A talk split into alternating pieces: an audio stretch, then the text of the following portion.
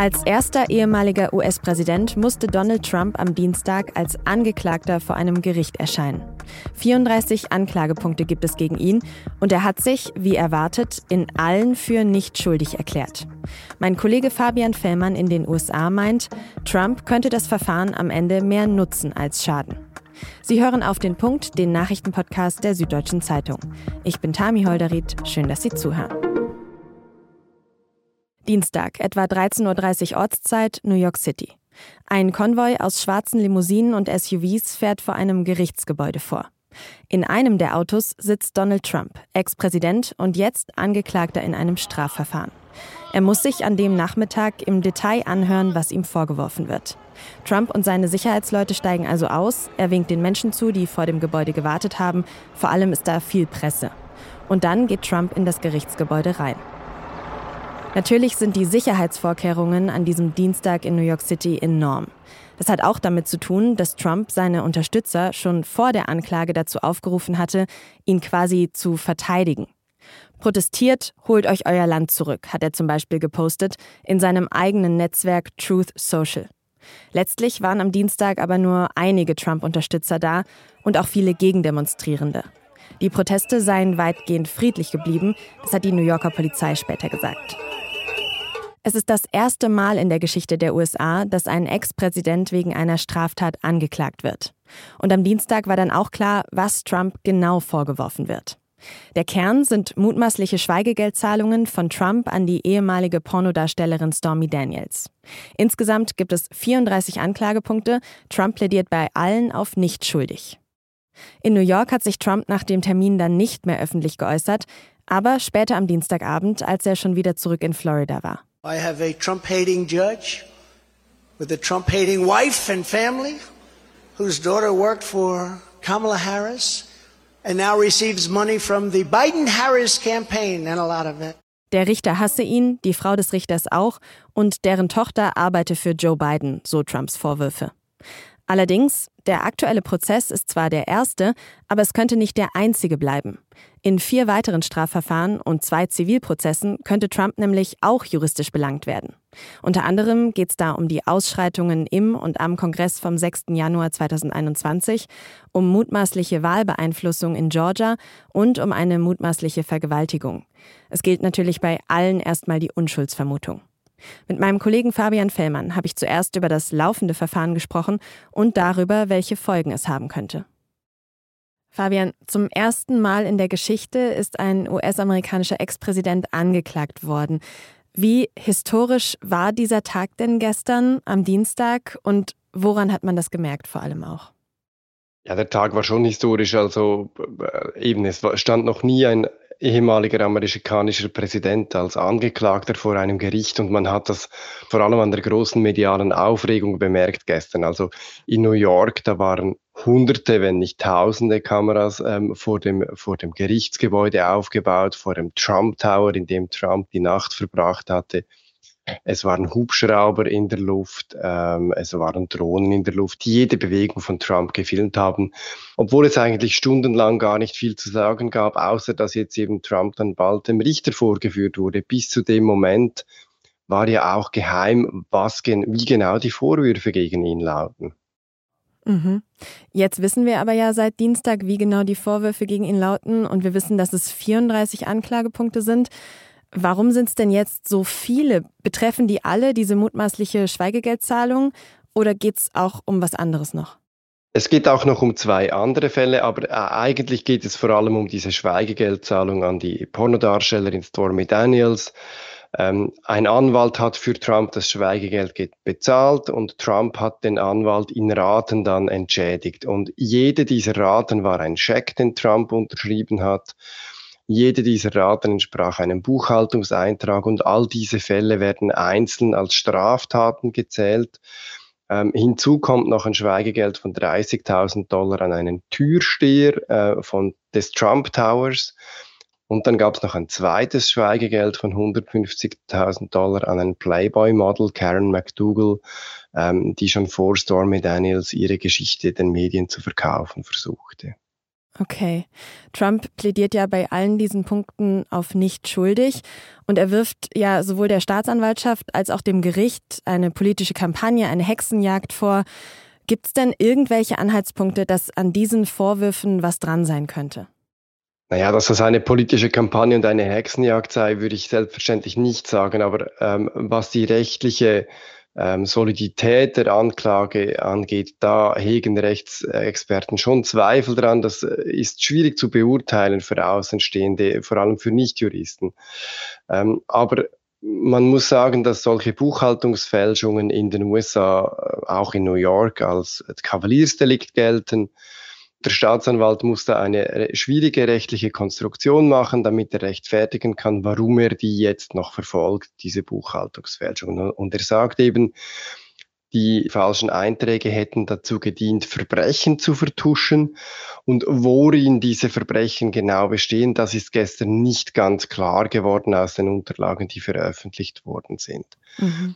Es kann da zum einen um ähm, Delikte im Steuerbereich gehen, dass man den äh, Steuerbehörden falsche Angaben gemacht habe im Zusammenhang mit, mit diesen äh, Schweigegeldern. Und es steht eben auch der Vorwurf im Raum, Trump habe damit Vorschriften zur Wahlkampffinanzierung verletzt. Solche Verletzungen von Wahlkampfgesetzen sind in anderen Ländern sehr, sehr schlimm oder werden als sehr schlimm betrachtet. Das ist eigentlich auch in den amerikanischen Gesetzen so, aber äh, es gibt da doch eine gewisse sagen wir, Nonchalance ähm, der Öffentlichkeit diesen Delikten gegenüber. Trumps Anhänger sagen darauf gestützt, ja, das ist halt alles politisch. Und würdest du sagen, Sie haben da dann eben vielleicht auch in gewisser Hinsicht einen Punkt? Es ist nicht von der Hand zu weisen, dass ein Staatsanwalt, der hier vom Volk gewählt wird, Anreize hat, sich in die Medien zu bringen, für, für Aufsehen zu sorgen. Das hilft ihm bei, bei einer nächsten Wahl wieder, das stärkt sein Profil.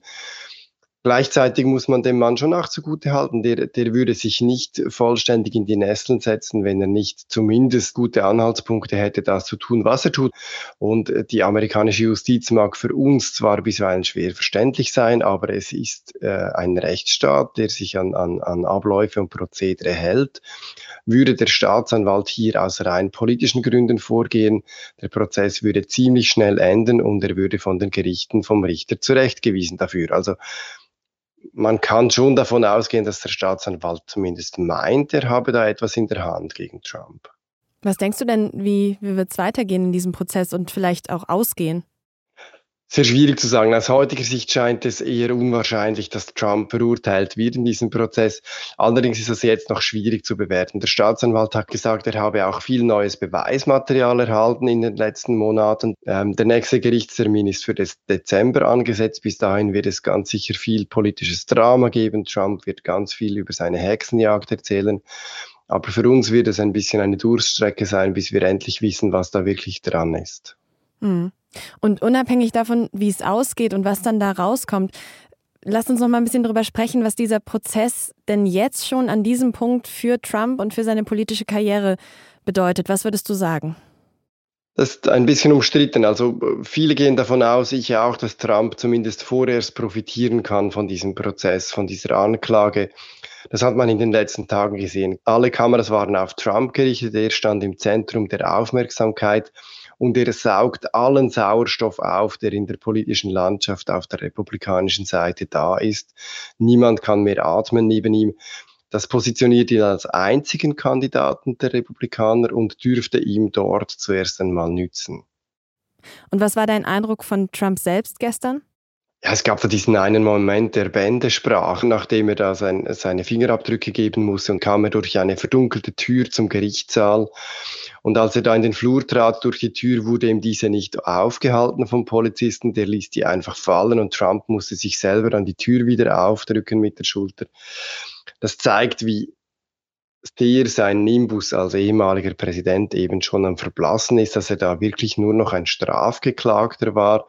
Und man hat ihm auch angesehen, dass ihm das persönlich zugesetzt hat. Er saß ähm, etwas zusammengesunken in dem Gerichtssaal, ähm, saß eine Stunde da drin, durfte nur neunmal etwas sagen. Das dürfte eine Premiere gewesen sein. Das ist ihm schon lange nicht mehr geschehen. Das ist schon ein Mann, dem, dem es da schwer zugesetzt hat und wo, ähm, mittelfristig könnte ihm das alles eben auch bei ähm, unabhängigen Wählern und bei gemäßigten Republikanern schaden, wenn die dann bei den Vorwahlen sich überlegen müssen, wer hat die besten Chancen für die Partei, die äh, Präsidentschaftswahlen zu gewinnen. Ähm, dann müssen sich die Republikaner schon gut die Frage stellen, ob das ein Präsident mit mehreren hängenden Verfahren, eines ist jetzt schon zur Anklage gebracht worden, ob das wirklich der richtige Mann ist.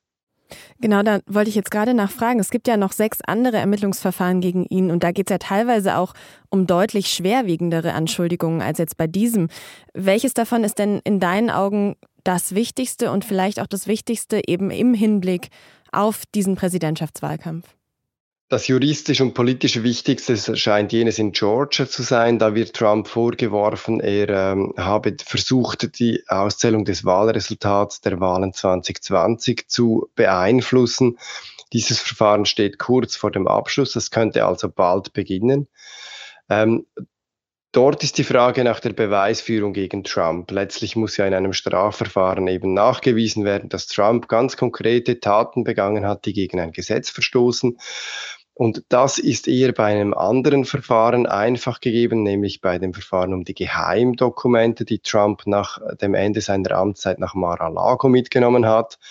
Und da ist die Beweislage auch ziemlich klar nach dem, was man weiß, dass Trump persönlich dafür gesorgt hat, dass das FBI und das Nationalarchiv die Dokumente bei ihm nicht abholen konnte, wie, wie es das Gesetz verlangt hätte. Und dieser Fall dürfte ihm sehr, könnte ihm sehr schnell zum Verhängnis werden.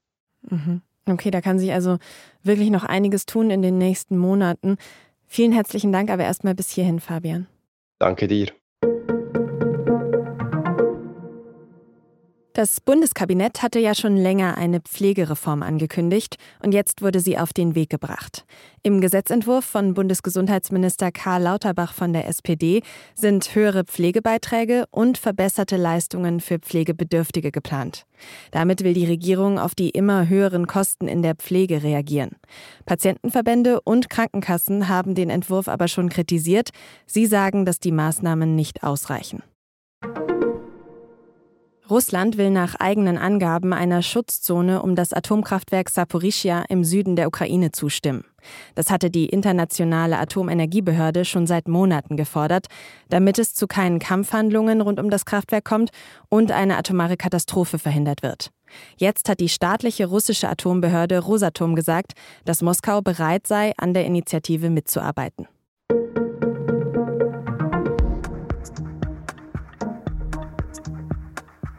Dieses Jahr wird in Bayern ein neuer Landtag und damit auch ein neuer Ministerpräsident gewählt.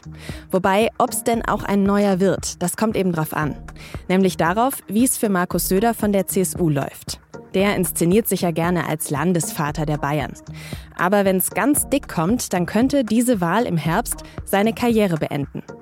Wie ist also die Ausgangslage für dieses Södersche Schicksalsjahr?